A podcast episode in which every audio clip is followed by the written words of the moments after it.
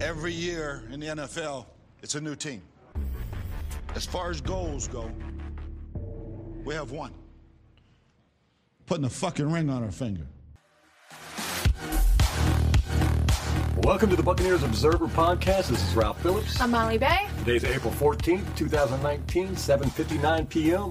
Game of Thrones is coming on in an hour, so let's get this done. All right, let's do it. we're not playing around. We are watching the previous seasons. We've got two more episodes to go. It doesn't look like we're going to be able to get to them. I think we They're should watch important. the last last episode was important because it leads right into this one. That was when the spoiler alert when the, the ice dragon melts the wall and the Right. But we kind of know where we are in the season. And it picks up. It At the beginning of the episode, they always show you the relevant scenes from That's prior true. episodes. okay. So I think I, we know where we are. I think we should just watch it at 9.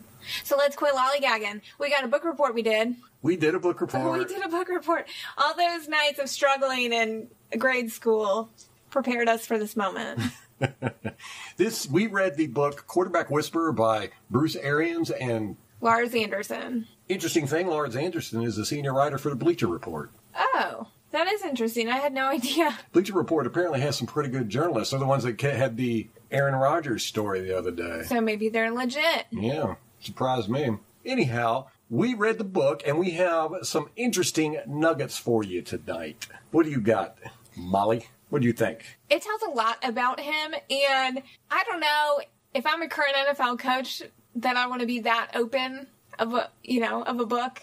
Yes, he was very open and explained a lot in how he plans games, game plans. It would be really beneficial for our division opponents to read this. I'm sure they have. You think so? Yes, and if you are a Buccaneer fan, I would suggest highly reading this book. You would get a good understanding of Bruce Arians and how this team is going to be in the future, which That's- I'm very excited about. So we touched on briefly that he lets his quarterbacks pick their favorite plays during the game. He picks, he maps out the first 30 plays of the game and he lets the quarterback pick their favorite plays. He thinks it gives the quarterback ownership of the game but makes them accountable for what happens. Yes, they have a meeting on Friday evenings. He gets with his quarterback, and the quarterback gives him his 15 favorite pass plays. Arians will then put in 15 running plays, and that'll be the script for the first 30 plays. In those 30 plays, Arians tries to get every guy involved. Uh, he Which I really like this too. yes, he gives. It's a confidence building thing. He's very, very big on confidence. Very big on confidence.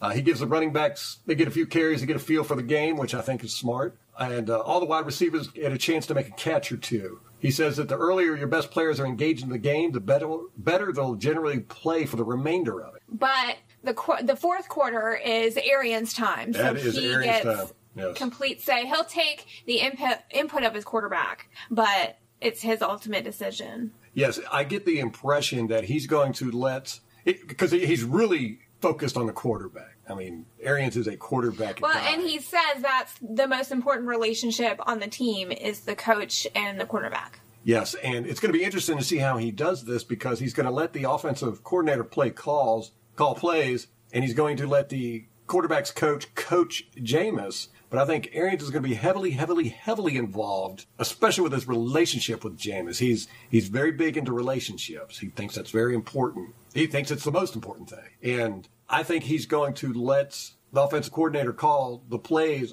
all the way up to the fourth quarter, and then I think Arians is going to take over. Just like I think he's going to let the quarterback coach coach Jameis, except for what Bruce Arians wants to coach. Yeah. Because Bruce Arians is really into having a personal relationship with his assistants and his quarterback and the veterans on the team. Which, speaking of the assistants, he is never going to fire an assistant. Yes. He will move an assistant if he doesn't like what they're doing or it's not working. He will move them, but he will never fire them. And he talked about when he was the offense, was he the offensive coordinator at Pittsburgh or the quarterbacks coach? I think offensive coordinator. He was offensive coordinator. And after, was it a bad year, a bad season the team had? Something like that. They, Pittsburgh didn't pick up his contract again. No, it wasn't a bad. It wasn't that no, bad. they went to the playoffs. That was the year they got beat by Tebow. Okay, yes. And Tomlin, Mike Tomlin that year said, Bruce, I'm going to get you a raise this year. So season ends and Tomlin calls Bruce Arians on the offseason and he said, I couldn't get you a contract. And Bruce said, Oh, that's okay. You know, I don't really need a raise. And Tomlin said, No, I couldn't get you any contract. And so Bruce Arians is like, Are you firing me? And Mike Tomlin's like, Well, no. And he's like, But do I have a job? And Tomlin said, No. And Bruce said, Well, you're firing me. And he was actually pretty pissed Yeah, he was that. pissed. That's the only uh, coach that Arians didn't like after he left. He's kept a relationship with everybody else, but I think with Mike Tomlin, those two are not friends. And he says it's because of loyalty. He really values loyalty. it's it's his biggest thing, loyalty. so, Bucks fans, you need to get over that. yeah, no, No calling for people to get fired because Bruce isn't doing it. right, and, and that's a big thing with Tampa Bay fans. We love to call for guys to get fired. Right. Give it up because Bruce Arians isn't firing anybody. He said he will reassign them, but he will never ever fire an assistant. Yeah. He says they're like family. If you work for Arians, you are family. And he believes loyalty is the biggest thing in the world. He has a low threshold for bullshit, too. Uh, but he does have a great relationship with the media and enjoys interacting with them. I found that Yeah. very interesting. That's unusual for a coach. Another thing about the assistants was when he took the Cardinals job, you know, Ken, Ken Whisenhunt got fired as head coach and they brought Bruce Arians in and there were some assistants that Bruce knew and he had a relationship that were left over from the Whisenhunt era. And Bruce Arians actually called Ken Whisenhunt and Ken said, Bruce, you have to fire them. Like, you got to bring in your own guys. And so Right, Bruce didn't want to take the job because he was going to have to fire yeah, he's Ken going to have to Whisenhunt's fire all these people. And but he said it's so important to bring in your own guys, and just one assistant that is malcontent can poison a whole coaching staff. And so I think that's really telling with Mark Duffner or Brentson Buck- Buckner why Bruce didn't keep them. Yes, it surprised everybody that he didn't keep Buckner because they had played together or coached Yeah. together. And In Arizona, not that far. yeah, you expected him to Back. keep him on, but he didn't. Got rid of everybody. Right. Brought his own guys in. So and that's smart. why. Yeah, that's Yeah. a good idea. I think so too. Even though you don't want to see them leave, you don't want to see people get fired, or Mm-hmm. even if you know, especially when you know people and have a relationship with them. But Yeah, he said that in the coaching world, there's a lot of backstabbing that goes on. yeah, that was interesting too. He also said there weren't too many secrets in the coaching world, too. These guys tell each other pretty much everything about players and owners and And it's a small community. very small. Yeah, th- he was going through talking about all the coaches he's played for and players he's played with and all that. It was just fascinating uh, how everything intertwined. Like he uh, he was roommates in 1970. He was the first white guy to room with a black guy at Virginia Tech in school history, and the guy's name was James Barber, who happened to be Tiki and Rondé's dad. And Bruce Arians babysat for those And kids. Bruce Arians used to babysit. T- apparently, Tiki had health issues as a child. I know. I read that, and that was sad. I had no idea. Yeah, so he babysat Rondé while uh, they went to the hospital. Him and Bruce and his wife Chris babysat Rondé while Tiki's parents went to the hospital with him. Mm-hmm. One thing I found very interesting about this that really stood out to me is that Bruce Arians likes to drink a lot, or at least acts as though he does. He's around alcohol quite a bit. He used to be a bartender. He bartended all the way through college. Uh, he has tailgates after every game where he stocks his trunk with beer and liquor and etc. All the players and coaches are invited. It's right after the games, and uh, he, all of his meetings are at bars. And even when he went into the hospital when he was with Arizona, I think it was for that kidney issue, whatever, he had surgery, and the doctor let him have one beer with every meal while he was in the hospital recovering. Uh, he said that made his day when the doctor told him that. But here's the thing Tampa is a laid back, cool party city. Arians is a laid back, cool party dude. It's a match made in heaven. I think so too. It really, really is. Yeah, I think he's going to fit right in there. I hope he stays for a long time. I'm excited about it. I want to talk more about the quarterback relationship because he did spend a lot of time on that. Oh, yeah. he spends a lot of time with his quarterbacks on purpose. time. He takes them golfing. In fact, when he coached Ben Roethlisberger, Ben bought a house down in Georgia, right near Bruce Arians' retirement home. Retirement home. That doesn't sound right. they call it their. What do they call it? Oh, their forever dream home. Forever home. Something like that. Yeah, something like that. So Ben bought a house down there to be close to Arians. And so he plays golf with them. He knows their families. They go out to dinner. They, you know, they do everything. They do a lot of stuff together. He spends a lot of time with them. Yeah, his big thing too was that on the field he's going to get on you about your football, but off the field he ain't gonna talk about football at all. It's gonna be about your family, your relationships, mm-hmm. how's your life going. He he really builds a bond with his players. Yeah, I think that's why everybody loves him. So he also he likes to bring in a backup quarterback that knows his offense, which that's got to be why he brought in Blaine Gabbert. Blaine. Yeah, he said. Um, the solid backup is another coach in the meeting room and on the field. Remember, quarterbacks will ask their fellow quarterbacks more questions than they'll ever ask their own coaches. So I think that explains why he brought in Gl- ba- Gl- Blaine Gabbert. I'm gonna get there. Blaine Blabbert. Oh, whatever. He was that guy. I was amazed at how he went into all the detail with Carson Palmer, Andrew Luck, Ben Roethlisberger, All the Peyton quarterbacks that he's coached. Yeah, Kelly. Holcomb. Yeah, he got really into their characters and their back lives and their, their pros and their cons and all that. Ben Roethlisberger was pretty fascinating, especially considering all the crap that's going on with Pittsburgh. Uh, he said that at first Ben Roethlisberger didn't work hard enough on his craft and he had trouble with the locker room. He said his fundamentals were not as good as Arians thought they should be. And quoting him, he says, in his first two years, he had a great defense behind him and basically he just had to win third downs. He thinks Ben had trouble letting people get close to him because he had he had some some pretty bad tragedy in his life. His mom died when he was young. His mom was his mom and father had divorced. His mom was coming to pick him up for visitation and got in a car wreck on the way there and died. His uh, coach, his, his favorite coach and his mentor died. So Ben, Ben Roethlisberger is kind of a standoff dude, apparently. Andrew Luck, on the other hand, that was fascinating. Apparently, he's extremely, extremely intelligent. The, he his family moved to Germany. He grew up in Germany. Loves architecture. Architecture. He's got a degree in architecture. Yeah, that's it. He went to. Stanford. He wants to build football stadiums. Yeah, I love that. It's Yes. so cool. Like he walks into a stadium and looks at how it's built. Yes. And Lucas Lucasfield, Oil- Lucasfield Stadium, the Colts Stadium, he's like, it's perfect, the design of it, because it's industrial, he called it. he said it really gets the industrialness across. but he's super smart. He's cool as ice. Uh, he was able to get past a bad play better than anyone his Arians had ever been around. And the crazy thing of it is, is that Luke's father, Oliver, used Luck's to, father. Luck's father, Oliver, Oliver Luck used to play in the NFL. He was a backup quarterback to Archie Manning, and he used to babysit Peyton Manning. Right, he became like Archie's gopher. Like Archie would fly into Houston And hand the kids off and Oliver would come pick him up from the airport, and he would take Cooper and Peyton. Yes, and then the crazy thing is, is that Andrew Luck is the one who ended up take, taking Peyton Manning's job. Yeah. How crazy is And the families are still friends. yes. Yeah. Peyton Manning, that one was really interesting Yeah. to read too. Yes. It was cool because you really get a sense for how football oriented he is. I mean, he Yeah, that's it. That's his whole life. and he's been in the NFL locker room since a very young age. Like five years old. Yeah. So he understands the locker room. And that was, Bruce Arians said that he had trouble with life skills. Like, Peyton Manning had Peyton Manning. yeah. Like, for instance, his mom would put pictures of outfits in his closet that went together, so he would have like a reference.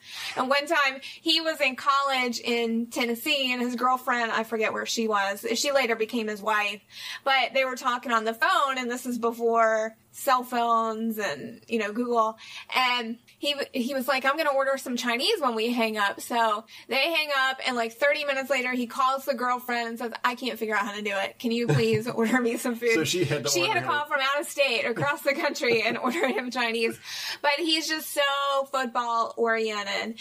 But despite those troubles with like functioning, he can read a locker room and he is so good at getting people to follow him. Yeah, he's natural- such a good leader. Natural born leader. Yeah.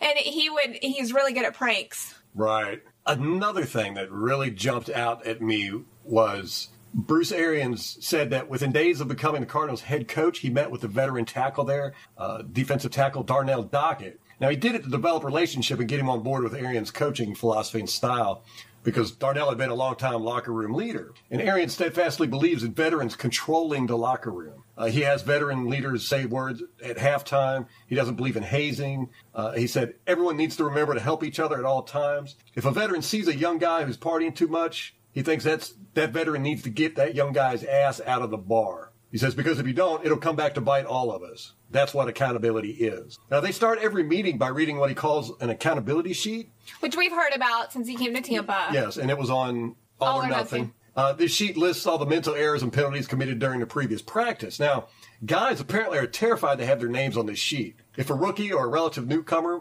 makes the list too often, Arians expects a veteran player to straighten them out in the locker room. He doesn't believe that's the coach's job. He says it's the job of the veterans to police the locker room and make sure everybody is mentally sharp every time they are on the practice field or in games. Quote, he says, if the veterans don't support their head coach 100%, there is a danger of losing the locker room, losing the essence, the very foundation of the meaning of team. End quote. Now, I found this striking because the first thing Arians did as a Cardinals head coach was meet with the defensive defensive tackle to establish a relationship with him and help him out and you know let him go. You're the veteran. I expect you to do this in the locker room. You control the locker room. Blah blah blah. He did not do this, as far as anyone knows, with Gerald McCoy. Now Gerald McCoy is the veteran in the locker room. Besides DeMar Dotson. Besides DeMar Dotson. I mean, McCoy's been there longer than anybody besides Dotson. He never has met with Gerald McCoy. To me, that screams something. And to me, it screams McCoy's not going to be here. But I would also assume that it means he does not think McCoy has the veteran leadership style that he wants in the locker room. And this is something that, you know, Tampa fans have been well aware of for years. You know, McCoy's more of a Happy lead- go lucky.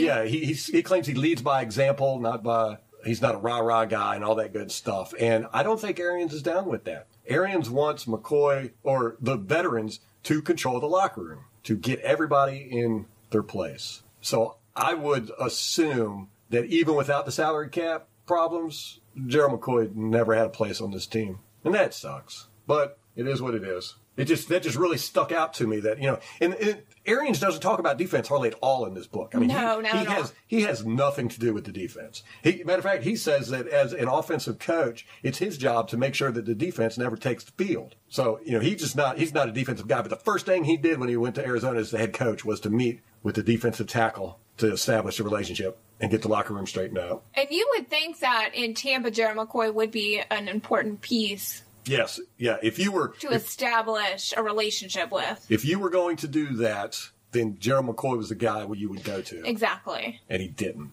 I found that very telling. But And like you said, the NFL is a very small world. Mm-hmm. So I don't know if McCoy has a reputation there or. yes, yeah, I think uh, Arians knows that just just McCoy just isn't the style of player he wants. Yeah, I think it's more that. I think McCoy treats this as a job. He comes in, he clocks in, he gets his paycheck, he leaves, and the outcome really makes no difference to him. Yeah. Anyhow, getting to back to quarterbacks, since this is a book called The Quarterback Whisperer, he has a lot of things that he says a quarterback must have. To sum it up, a quarterback must have grit, heart, leadership, and confidence. He must be the most driven and toughest player on the team. And those things I believe Jameis has. You know, I think Jameis is going to really thrive in this situation with Arians. But there are two things that Arians is really big on that I think Jameis is going to have problem with. One, Arians is huge on play action fake handoffs. He makes his quarterbacks practice them, practice them, practice them. RG3 was the best I've ever seen at it. Jameis is really, really bad at it. He's, he's not as bad as Freeman was pretty bad. Freeman. Yeah, he's not as bad as Freeman was. Freeman acted like he just, he, I mean, he was just going go through the through motions. motion- yeah. Uh, but Jameis is really going to have to work on that. And I've said that forever. I, I want Jameis to start doing more pump fakes and better play action handoff fakes. He, he just doesn't try to be tricky. I started writing an article with all these characteristics to determine whether Jameis had what Arians is looking for. And as I was researching it, I found an article on NFL where Arians came out and said a lot of what Jameis's problems are are mechanics. Hmm. His mechanics are bad. He needs mm-hmm. some work. Yes. And so I think that goes to the play action, Yes. the Right. all that stuff. But the other main thing that Arians is really big on with his quarterbacks that I think Jameis is going to have a problem with is making smart decisions. Yes, that was where I had a hard time with that analysis too, because on the one hand, Jameis is very studious. He's there at five o'clock every morning. You know, he studies. Yeah, he's been he's been planning to be a NFL quarterback since he was a kid. So Right. But he makes dumb decisions on the field. yes, he does. And off the field.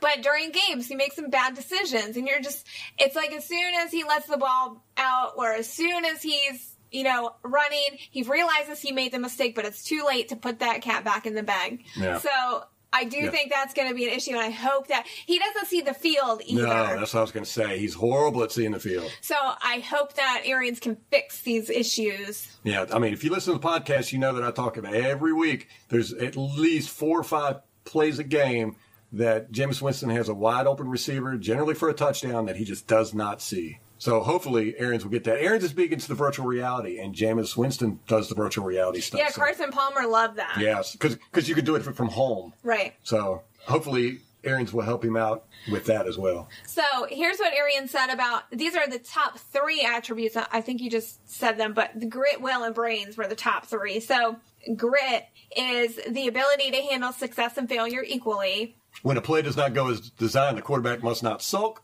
lose his temper, or even convey a sense of frustration. Who does that make you think of? Matt Ryan. Cam Newton? Oh no! Oh yeah, Cam Newton. Yeah, the opposite. The worst sulker. Oh man, sits on the side. I just all I saw, yeah, was that him sitting on the bench with a towel over his head. Ah, I hate Cam Newton. I do, but I mean, Jameis, he's not a sulker. He's not. No, uh-uh. I mean, I think I've seen him frustrated probably a handful of times, but it's with himself, not with anybody else. Yeah, I think Arians doesn't even want that. He Yeah. wants. He says he wants the. Uh, The quarterback needs to project calm and poise and steely-eyed confidence. yes. Yeah.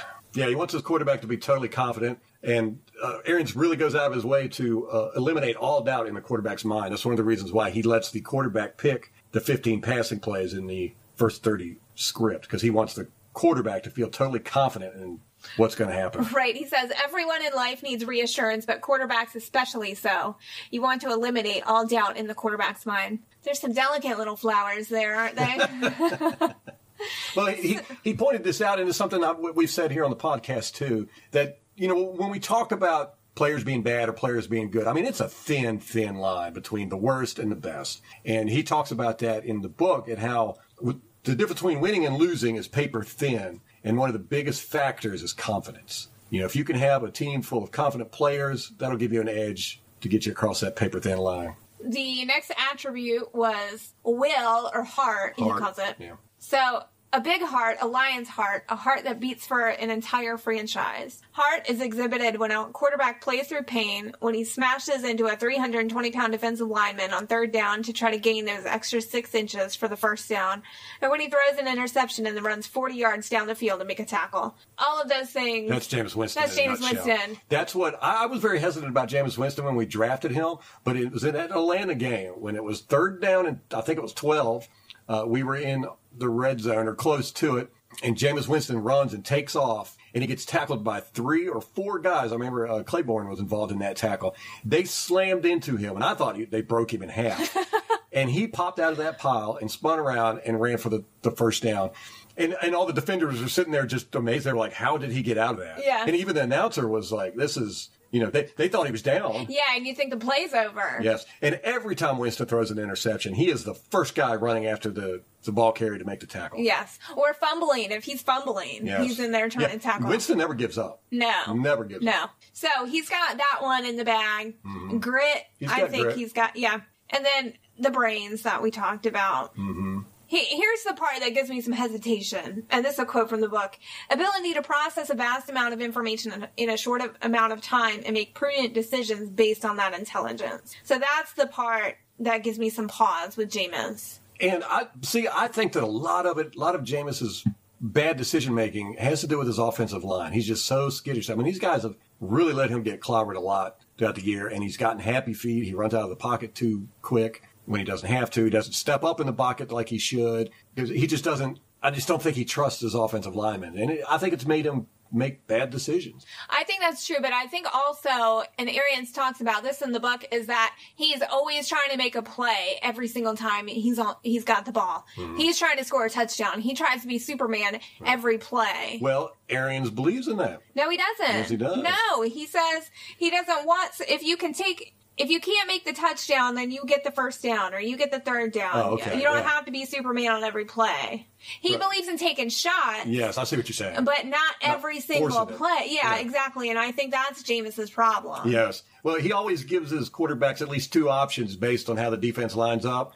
One option gives a chance to make a first down. The other gives a chance to score a touchdown, no matter where they are on the field. Arians is huge into this. He doesn't care if it's third down and three. If you have a touchdown If you're if it's third down and three and you're on your four yard line, but you have your your best receiver one on one going a deep route, he says throw it to him, throw it to the guy. He doesn't care if he's in single coverage and he's running a deep post route, throw him the goddamn ball. He believes that that's the whole risk No, it, no, risk it, no biscuit. Which I love that. I And, and he, he says the quarterback must always act like the next play is going to be a touchdown. And he emphasizes this. He must always, always act like that. it's again that confidence thing. Yes. And it, it exudes to the rest of the team. And he talks about how, you know, whether you like it or not, whether you think it's fair or not, the quarterback is the leader of the team. The defense and the offense and the special teams, they always look to the quarterback as the leader of the team. Oh, this was a good story with Andrew Luck. They had the first game when Bruce Arians took over as head coach when Chuck Pagano went out with his cancer scare. And it was so much pressure because Irsay, Jim Irsay, the owner of the Colts, was like, we're going to win this for Chuck. I forget who they were playing, maybe Denver. At, at, at the half, they were down. Like way down, they were gonna lose that game. And so they go into the game, and Andrew was like, We're gonna win this. And they come back, and then at one point, Andrew fumbles it. And the score is super close. And they get off the field, and Andrew goes to the defense, and he says, He was like screaming Stop them. Yeah. Just stop them. Just stop them And and- I will win this game. We will win this game. Mm-hmm. Stop them. Let us get back on the field, and we'll win it. And so the defense did. They stopped them. And so Andrew threw a touchdown, and I think they needed another touchdown. Yeah, they needed And so another the stop. Mm-hmm. yeah, they need another stop. So Andrew gets off the field. He goes to the defense. Same thing. Stop them, and they do. And then they get back on the field. They win the game. Yes. That was, he said that was the most, the only two times he's ever been scared of losing a game was Bear Bryant's last game as a head coach and the first game he played as a head coach in memory of Chuck Pagano. Yeah. Not memory of him, but in, uh, In- honor or right. whatever. Yeah. yeah. Yes. Yes. Close enough. Uh, interesting thing too, he said that he believes his quarterback should stay off social media because confidence is so vital to a quarterback. Mm-hmm. He said there is no type of failure is accepted in the social media universe. That's so true. Mm-hmm. I hope Jameis will get off of social He's, media. he's not on it a whole lot. No, he's not. Yeah. He's not. There's the three main characteristics, but you touched on a few others. Timing. Timing is everything in the NFL. If a quarterback doesn't have the skill, this one that really can't be taught, he won't last long in the league. I'll take a quarterback with a great sense of timing any day over one with a big arm who struggles to make those rhythm throws. Timing was our whole offense last year, right? Yes. Under Koetter. Yeah, Jameis doesn't have a problem with that. Some of those throws he throws to Mike Evans are just beautiful. He will throw them to Mike Evans before Mike Evans even makes his cut. Yeah. And a couple of times I've just been like, wow, these guys have got to have uh, some type of mental connection the way they're. Yeah. Well, Fitz was kind of the same way. Yeah. It was the offense, but I mean, he was under Koetter for three, four years. Yeah, I think he learned Yeah, so I- anticipate. I think so too. Yeah, Arians made a distinction between throwers and passers. He said throwers are guys that they see somebody open and they just chunk it to them. Passers throw them, throw the ball before the guys get open. yeah. Yeah. So that was good to hear. And then leadership is important too. I mean, that's one of the most important. He said it was the most important. Yeah. And it made me think of when Jameis came back after suspension Mm-hmm. and some of the other players, they interviewed them and it was before some of them had even seen Jameis and they were like, you can just feel his presence in the building. Hmm. You just knew that he was there. Wow. So I was like, wow, that's Yeah, and Jameis, uh, Jameis towards the end of the season, you remember he was doing press conferences. He looked really down and depressed, or- Yeah. or, robotic and everything. Something was going on there between him and Koetter and the team and all that good stuff. I did not like seeing that. yeah. Uh, but now it seems like Jameis is back to his old self. So hopefully he'll be that leader. You know, everybody mocks him for the eat the W's thing, Oh. but I thought it was, you know, it's a guy, it's a young guy out there trying to inspire his team. Yeah. That's how I looked at it. You know, he probably thought about that for a week. You know, figuring out how to do it and get his fingers right. And, you know, It was so weird. yeah, it was awkward. I watched a gif of it yesterday because I was looking for some other gifs of him, and all the guys in the background were just, Just, looking like, looking at him, "What?" Uh, Bruce Arians is big on taking shots down the field, especially at the beginning of games. He believes in opening shock and awe.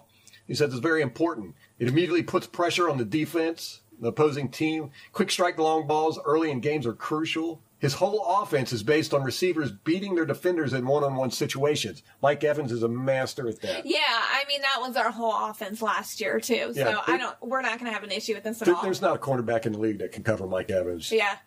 And I think that might have been why this job was attractive to Bruce Arians because our offense was like that already. And so you don't have to teach that to the guys. Right, yeah. That's what I said. When Dirk Koetter got fired Bruce Arians got hired, I was upset when Dirk Koetter got fired because I was like, you know, this offense is great and we'll probably never have this again. But then we hired Bruce Arians and I went, well, he's actually better at it than Right. Koetter, so we're going to have a better offense. We're extremely happy. And he's he values a running game too. So He didn't talk a lot, a whole lot about it, but it is a book called Quarterback Whisperer. Right. Uh, he doesn't believe in being a father figure to his guys, especially as quarterback. You hear that get thrown around a lot with quarterbacks and stuff. He wants to be the cool uncle you'd like to have a drink with, the guy you can spill your guts to without fearing reprisal. He's going to tailor the offense to the strength of Jameis. Mm-hmm. He's really big into it. I don't know if you noticed, but every quarterback he had, he analyzed their character and personality. He did research on their background and all that so that he could basically manipulate them. and accommodate their idiosyncrasies. Like Yes. he one of the core I can't remember if it was Peyton or Ben. He could like get in their face and all that, but Andrew Luck was more sensitive, so he had to tone it down with Andrew. He would he would yell at the second and third string quarterbacks to get the message across to Andrew. No, he Luck. did that to Carson Palmer. Oh, that was Carson because Palmer. he's like Carson Palmer is such a seasoned veteran. You can't, You can't- talk to him like that. Like Right. he's earned that respect. So he, yeah, he would yell at the backup so that Carson would hear it. Yeah. Uh, he, he doesn't believe in chemistry, team chemistry. So I noted this one yeah. too. And I say that all the time, team chemistry. So I'm going to stop saying it because I like Bruce Arians. Yeah. He thinks it's an overused word in football. He says uh, teams don't have chemistry; they have caring. When players and coaches truly care about each other, they become accountable to each other. You know, this thought just occurred to me. For the under Koetter's regime, and you even heard Koetter say this, that this is a business. It's a business. That's what happens in a business. yeah. Very clinical. Very clinical. And Bruce Arians is the total opposite. Total opposite. He doesn't write anything down for his speeches or nothing. Everything's off the cuff. And it's like, it's not, again, it's about caring about the people that you're around, not how much money you're making. It's not, you know, how much accolades you're getting. It's the team and being together. yeah, and he's thinking about his players as people, not as cogs in a machine. or numbers. Yeah, he doesn't. He he talks about winning and losing, and he wants to win. He doesn't want to lose. But to him, that's not the most important thing. The most important thing is the people, the team, the players, the coaches. You know, everybody think- being uh, together in unison. And That's probably the means to the end. yes, He invests so much in his players, and that's how he gets them to perform to be able to win. yes. Maybe. He is funny. He's got quite a few sayings he says throughout the book that I, I, found, I found interesting. But one of my favorite was "Snot bubbles and tears don't win shit." I love that one. I know. He's like, "Don't pout, don't sit around and cry, Yeah. don't be upset about things. Snot bubbles and tears don't win shit." Don't be a punk. oh, did you know Bruce Arians coached Freddie Kitchens at Alabama? Really? Yeah. So that was that connection there. But Freddie went to Cleveland. Oh, and he also said he loves it when writers dump on his team because that gives him more motivation to work hard every day. Well, he's going to get plenty of that with he the Tampa sure Bay media. is. Oh my gosh, Joe Bucs fan. Dot com and Pewter Report and Rick Stroud and all those guys they they love to dump on the team so keep keep the work up buddies Bruce Arians is gonna be happy with you guys That's right. Oh, another thing I learned, and this was kind of a this is a random fact about the NFL, but they have a rule, or they did at the time several years ago, that if your your years of service plus your age equals 75 is for coaches the league will bridge you meaning you can retire and they'll pay your health care and you have access to a special bridge retirement account until you reach um, eligibility for medicare. Yeah so Arians has reached that point. He did he did when he was 58 right and uh, so he's got what was it he said don't give a shit he's he's at the don't give a shit point in his career Right. because he's like I don't care I, you know I'm getting paid no matter what yeah, so, I can. yeah I can leave He and said, he be said, fine. yeah, I don't give a shit what anybody thinks anymore. I'm going to do what I want to do. Is what he said. I'm Yeah. Gonna, I'm going to go out there and sling the ball around the field. Oh, this one was funny. They were having the Pittsburgh after Pittsburgh won one of their Super Bowls and they were having the parade and he got booed. And one of the fans yelled at him to get a fullback and he replied, Never. Never. so we'll never have a fullback. Yeah, which kind of sucks because I always like fullbacks. Right. I like that pounding up the middle. Yeah, they're fun. Yeah, well, but this is not going to be a run-heavy team. No. no. This is going. It's, it's basically going to be the same as it was the past few years, just But better. a little bit different, a little bit better, I think. And I More think that- running. yeah, I think the team's going to play harder. Yeah, I think so too. He in Arizona, he said that the team's always had a really loose, loud locker room, and he let the guys listen to music, and they loved it. That was in the locker room, yeah. Right. But on the practice field, probably a different story. Okay, maybe. Because he even he even questioned Bill Belichick with that. He was like, he went to Bill Belichick's practice and he had music playing at practice, and Arians was like, Bill, music, really? Because he doesn't think that the players can concentrate and they can't hear him yell at them while the music's going on. Which that's true. I feel. Um, in regard to play calling, he thinks it's a art an art form, and he scouts and researches the tendencies of the defense for hours. So he looks at their body language. He looks for tells of the mm-hmm. defenders, like what they're going to do if their feet are facing this way, they're rushing. If they're you know doing this, they're going to drop back into coverage mm-hmm. and all that. He gave some examples too. Right. And he said they're aware of it and they'll often throw wrinkles into their defensive schemes. It just reminded me of Koetter and Mike Smith, how their game plans were so predictable Yeah. and so. No wonder offenses could just carve us up. Mm-hmm. Because it, it didn't seem like they were ever innovating or changing. No. He also does self scouting on his play calls. So he doesn't like to call plays that they've called in the season. I know he does not like to run the same play twice in a game. Right. So Very adamant against that. Yeah, but they'll look over the whole season. And I'm sure they'll run plays more than once, but they don't want to develop habits or hmm. tendencies that a defense could predict. Yeah. So they do a lot of that. Yeah, and they have 150 plays per game, approximately 150 plays in the game plan per game. Doesn't that seem like a lot? That I is a lot. How many plays do you? About, about 60. About 60. Yeah. Offensive? Yes, if I'm Yeah. if I'm thinking correctly, it's about 60, and half of those are scripted. Yeah. So, but I I imagine they do about 150, and a you know it's game time decision as to what they're going to do. But a lot of the plays are you know like like you've got the quarterback will get two or three plays called out to him, and he gets to decide which one depending on the defense, or he can audible into a play. So 150 plays is about what you would expect. Right. And then so in those 150 plays, he gives him a first down play and a touchdown play. So there's Yeah. that's a lot. Uh, just reading all the things that an NFL quarterback has to deal with, I'm like, whoa, Yes. that takes a lot. You got to be really smart. Really smart and quick thinking. Yeah. And you have to be able to retain a lot of information and process it quickly. I mean, these guys have to be smart. They have to be leaders. They have to be, you know, stay out of trouble, Jameis. Uh, they've got to be athletic. They got to be able to take a lot of pain. They got to be cool as ice. They got to be confident. I mean, you know, these, it's a, that's a lot to ask for a human being. That's why there's so few really good quarterbacks. Yeah. And it gives you more and he's respect. coached like the best, I know. you know? Then that makes you wonder are they what they are because of him? Or did he just happen to, stumble in on it. Stumbling but on. they did choo- he was instrumental in picking Peyton Manning yes. in that decision. Was he instrumental in picking Andrew Luck? I can't remember if he No, they had already decided no. that they were taking No, him. no, no, because it was they were deciding between RG three Oh and yes, Andrew Luck, you're right. and he said RG 3s not going to last long. So Right, yeah, let's get let's get Luck. because RG three they did the spread offense in Mm-hmm. college, and he said they don't really translate well. yeah, he really does not like quarterbacks that come from the spread offense. Yeah, Marcus Mariota. So did he really? yeah, Oh, interesting. So I wonder if we had had Marcus Mariota here, if He he, wouldn't come, probably. He wouldn't come. Yeah. You don't think so? I just imagine after he was approached with this job, he was just rubbing his hands together, thinking about getting his hands on Jameis. I know. Yeah. because Jameis seems exactly his kind of guy. Yeah. I mean, there's a, a few deficiencies there, but I think He can work with I it. think so too. If they could just get him to read the damn field, you know, Jameis Jameis would be a damn Pro Bowl quarterback every year. I think so too. And they say it's mechanics, so Yeah, maybe that's part of it too. his mechanics have always been kind of goofy. I know he's so he's not the most graceful quarterback. Uh-uh. Looks like a newborn baby gazelle sometimes. I, I got to get that clip of him doing that bunny hop.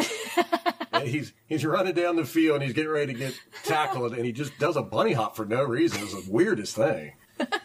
well, guys, that is a really good book. I would highly suggest it and recommend it if you want to know where the Buccaneers are going from here and how Bruce Arians coaches, this is the book for you. What do you think about it?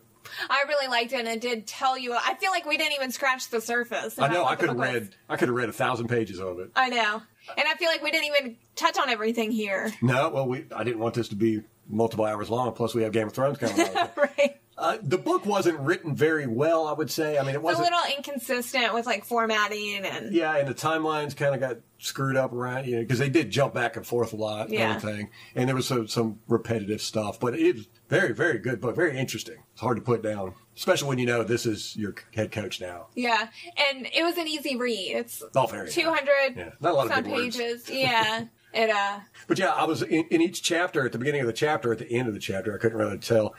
They would have a play drawn up. And if you look on every play, and I imagine this is how Arians does it, every play has a, you got your check down guy, which is normally running back. Uh, then you have a guy going short to get one or two yards. Then you have a guy going for three to five yards. Then you have a guy going for about 10 yards. And then you have a guy going deep. Almost every single one of the plays he had drawn up like that. It was like laddered. Huh. Yeah. So that's how he could script, you know, 30 plays because, you know, you get in there, you don't know if, what your down and distance is going to be, but you've got your plays already scripted. So how does that work? Well, that's because every play is designed to get a certain down and distance. Every, every receiver has got a certain down and distance that would be applicable to that down and distance that you need. yeah. So there's going to be at least one of those guys is going to have that down and distance. So the quarterback's going to focus on that guy. Right. Yeah. And then always look for the guy deep too. Do you does that put the quarterback in jeopardy of like looking down his receiver too much? Because Jameis does do that too. Yeah, that's going to be an issue. And plus, I think all the defenses know this about Bruce Arians, so they're going to be they're going to be looking for that. That guy. Yeah. But his philosophy is that if you're one on one with a receiver, you should beat your man. Yes, and that's true. And Mike Evans can beat them all. Yeah. We just need some of the other receivers to step up and be fantastic this year. Yeah. They've got the skill set for it. All right, that's going to wrap it up for us. Uh, we'll have another podcast for you Wednesday. If you get a chance, go out and check out this book. It's called Quarterback Whisper. It's written by Bruce Arians and Lars Anderson. Lars Anderson, senior writer for Bleacher Report. Highly recommended. Good stuff. I'll tell you what, we are going to win a lot of games and it's going to be fun. Fun football. I'm ready for it. I know, fun, entertaining football. Yeah. And winning, winning, winning, winning. Let's do this. Till then, guys, No brisket, no biscuit.